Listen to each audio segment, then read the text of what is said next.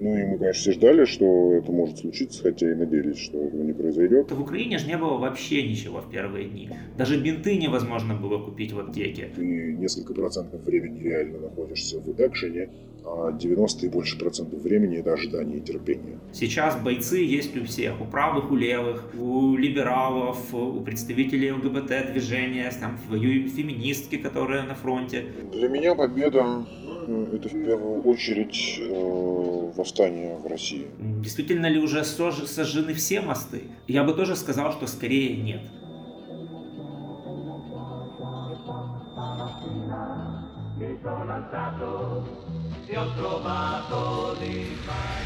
Публичные призывы. Подкаст об истории антифашистского движения постсоветского пространства.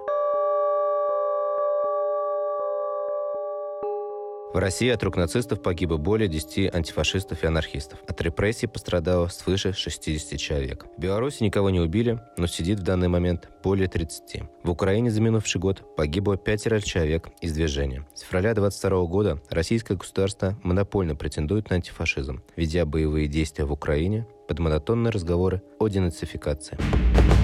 О том, что случилось между февралем 22 и февралем 23 рассказывают Илья Леший, политбеженец из России, покинув страну из-за репрессий, теперь находится на фронте. Я, конечно, во-первых, обременен обязательствами лишнего не молоть. И журналист Сергей Мовчан. У меня пошла запись. Член антиавторитарной волонтерской сети «Коллектив солидарности». Она занята поддержкой добровольцев и гражданского населения.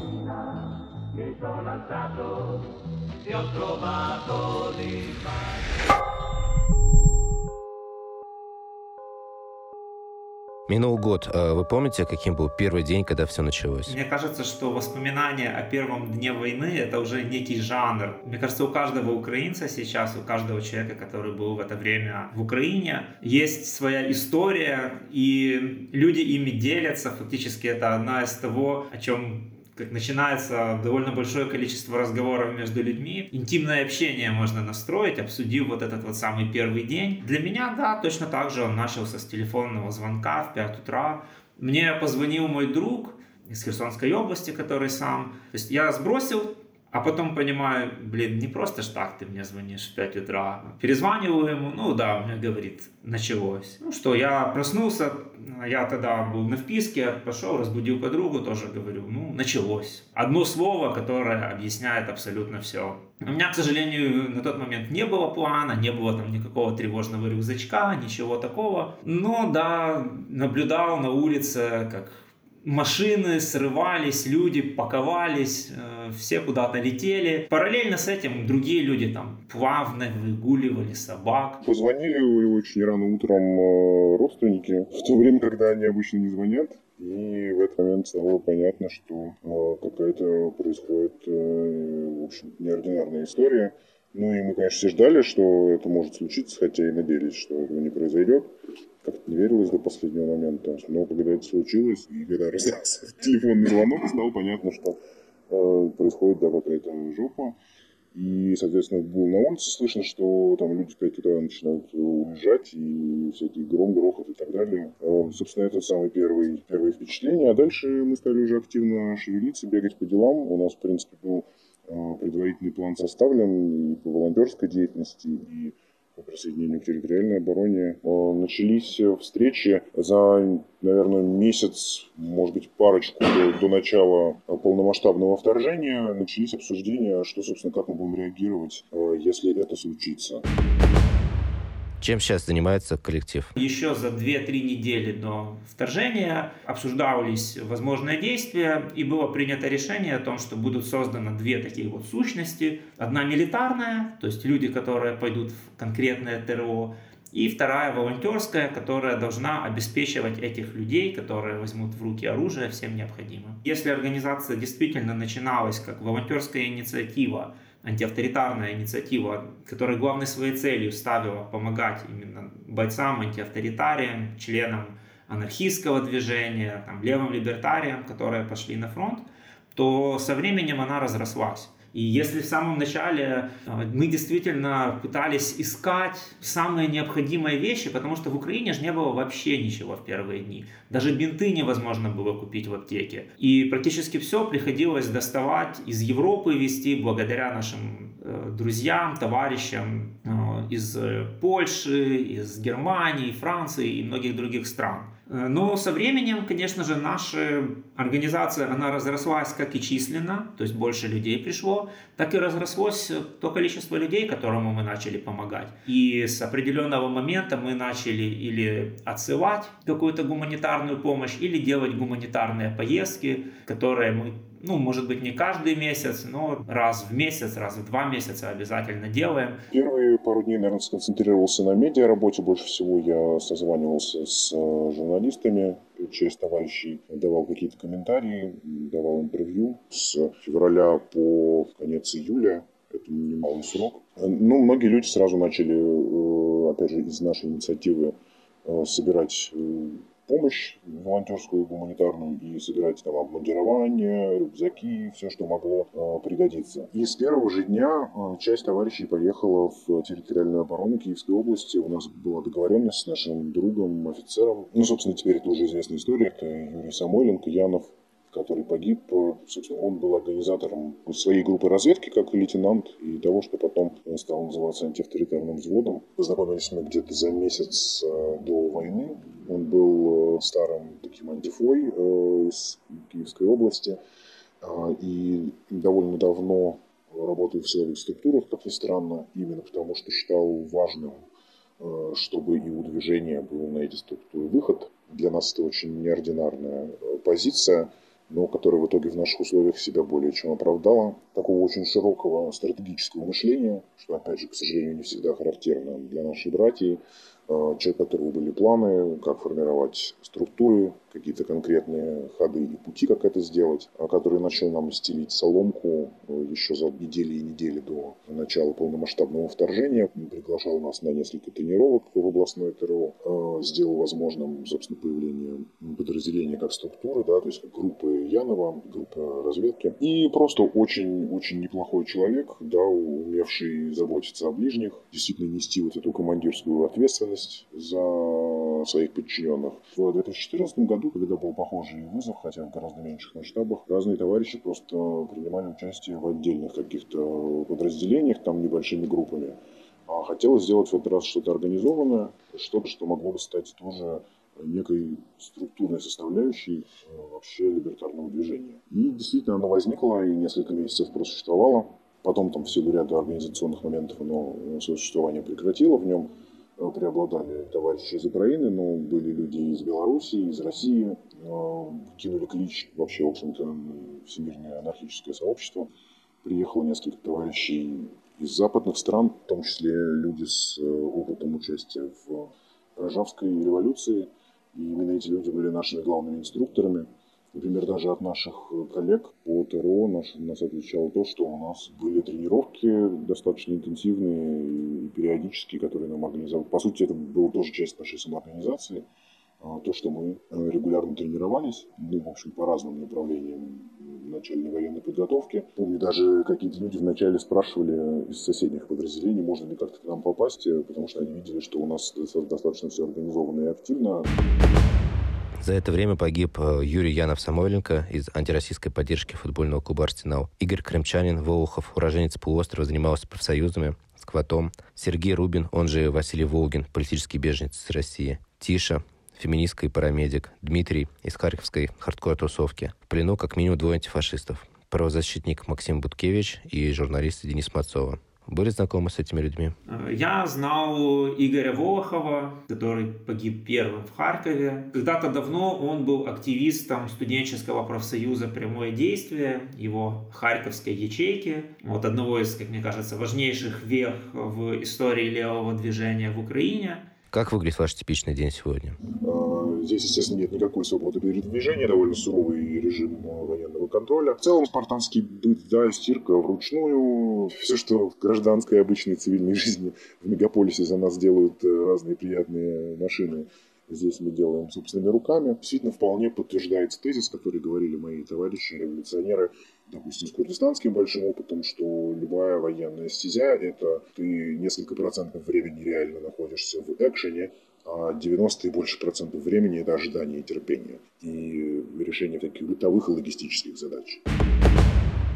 Почему отдельное воинское формирование из анархистов и антифашистов перестало существовать? По сути дела, их командование очень долго отказывалось на отрез переводить их куда-то в зону боевых действий насколько мне известно. И действительно, с какого-то момента люди начали просто делать это самостоятельно, для себя искать возможности перевода, так как э, люди не хотели ну, не хотели отсиживаться в тылу. Для кого-то вопрос номер один – это там, дать отпор российской армии, да и в принципе все, да. Для других важен вопрос, так а за какую Украину мы воюем, а что же должно быть после этой войны, не задаются более долгосрочными вопросами. Мы действительно столкнулись с э, довольно классической проблемой, конфликта антиавторитарности и эффективности. То есть, когда есть люди, которые делают или пытаются делать очень много, пытаются делать все, контролировать все, и в какой-то момент люди не начинают как бы им казаться, что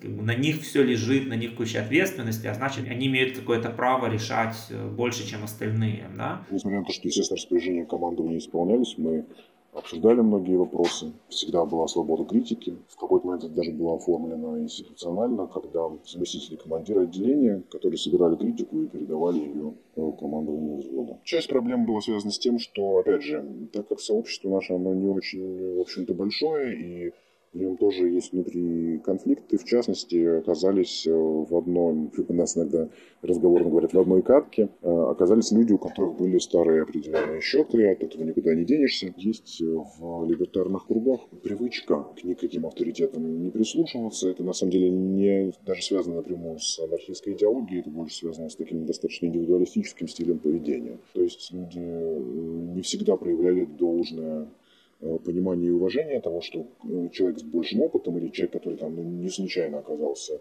э, на какой-то лидерской позиции, что в определенной ситуации стоит дисциплинированно действительно прислушиваться к этому человеку в рамках его полномочий. Но большинство, да, так или иначе, какими-то своими небольшими, можно сказать, аффинити группами нашли себе ниши в самых разных подразделениях, где были какие-то знакомства, где были какие-то возможности присутствовать.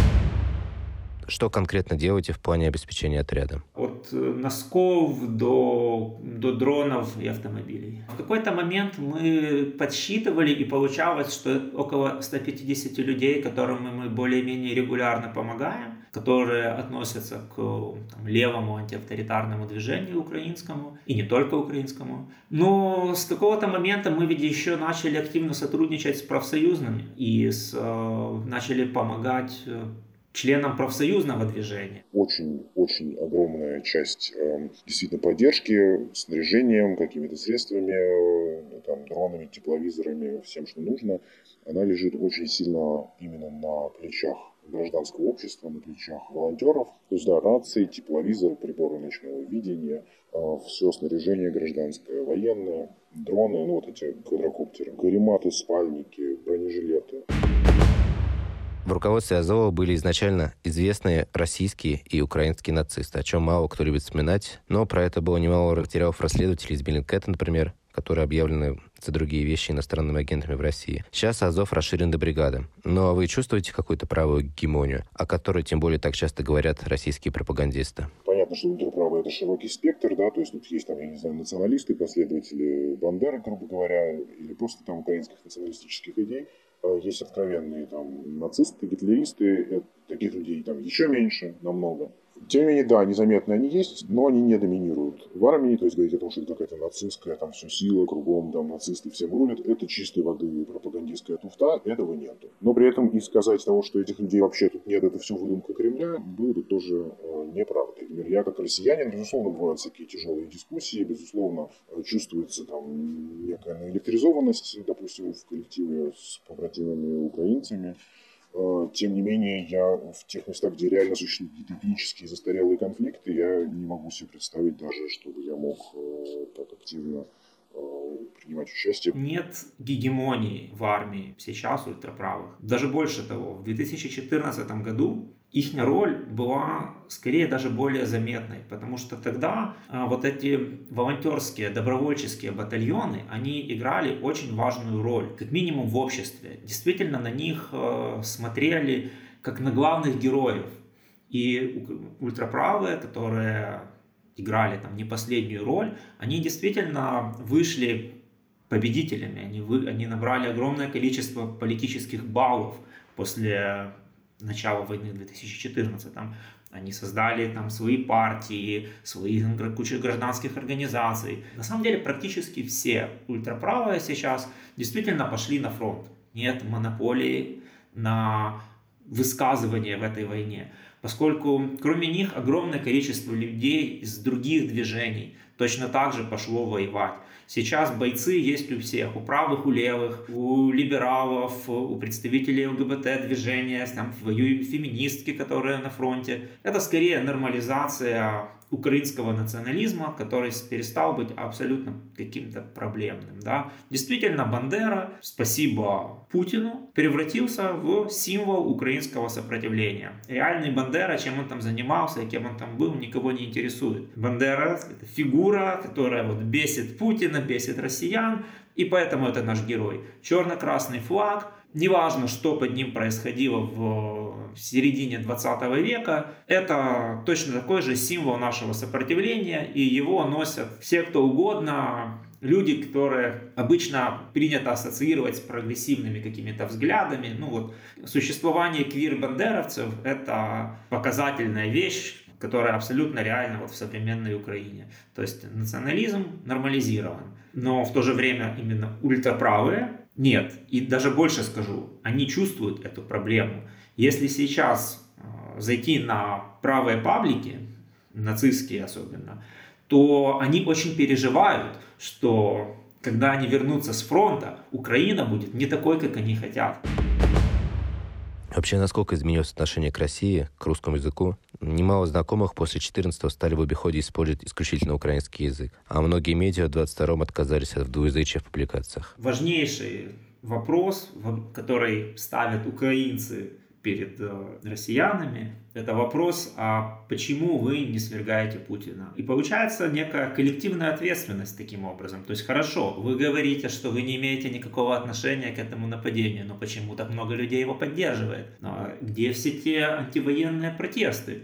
Огромное количество людей в Украине действительно ждало их, действительно думали о том, что ну, если начнется вторжение, то это вызовет какую-то внутреннюю дестабилизацию. Пропасть ли это, да? Действительно ли это непроходимая какая-то уже пропасть? Действительно ли уже сожжены все мосты? Я бы тоже сказал, что скорее нет. Что действительно в массе своей среди людей, да, уровень ненависти к россиянам, он как бы экстремально высокий сейчас, никогда еще такого не было.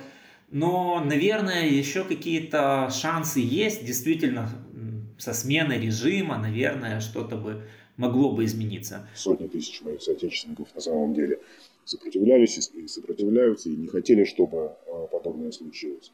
А, и тем не менее, действительно, вот, условно говоря, негативные тенденции развития российского общества, они вы, подошли к такому страшному знаменателю. Нет, есть определенная ненависть у части людей, а, но сказать, что прям существует массовая ненависть к русским, ко всем, как к народу, нет. Короче, отношение, конечно, очень сильно усложнилось. Оно, естественно, стало напряженнее и хуже. Но, опять же, я верю и надеюсь, что еще можно это как-то поправить. Но для этого, конечно, нужно россиянам э, все-таки себя тоже проявить уже как некая историческая общность, не как какое-то вот некое покорную Путину массу. А каково быть сейчас русским в Украине персонально, Могу сказать, что если скажешь, да, там, чуваки, я родом из России, но я ничего вообще общего с этим иметь не хочу, и вообще прошу меня из россиян выписать, э, то, в принципе, вопросов будет вообще минимум, а если вы такие не рабы, а, а если вы не за весь вот этот хоррор, если вы не за Бучу, а, Изюм,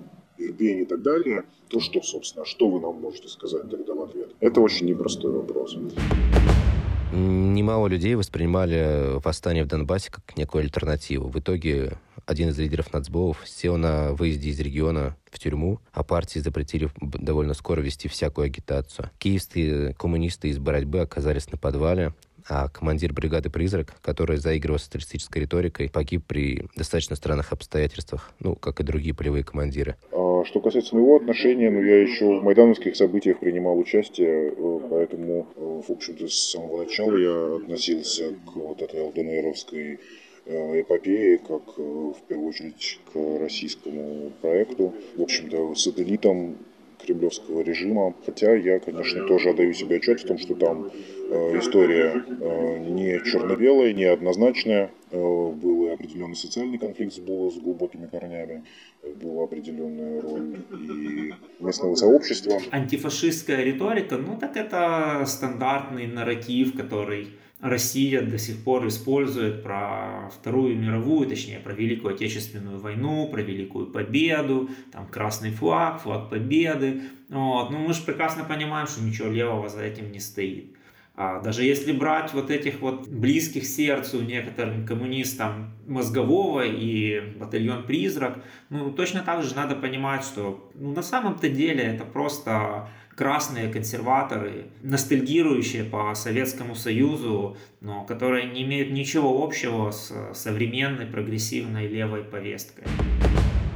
Какой вы вообще видите победу? Для меня победа э, это в первую очередь э, восстание в России, на самом деле. Это военные поражения путинской армии, по моей мечте, должны привести к тому, что наше многострадальное российское общество все-таки взбудоражится, встанет на дыбы и э, сбросит э, то ермо, которое мы вынуждены нести уже больше 20 лет. Я на это искренне надеюсь. Это одна из важнейших причин вообще, почему я здесь нахожусь, э, для того, чтобы лично внести вклад в поражение этого страшного монстра, который теперь уже выплеснулся так ужасно за границы Российской Федерации и который, как я надеюсь, здесь переломает свои зубы и переломает в итоге свой хребет. Ну вот лично для себя, когда я задумываюсь о победе, то я скорее думаю о новом этапе борьбы, о том, что наконец-то мы сможем перестать бороться с этим внешним врагом, с которым мы сейчас вынуждены бороться, да, хотим мы того или нет, и переключиться на все эти внутренние противоречия, о которых я, как человек левых взглядов, обычно считаю нужным говорить всегда в первую очередь. То есть социальные, экономические, а их будет очень много.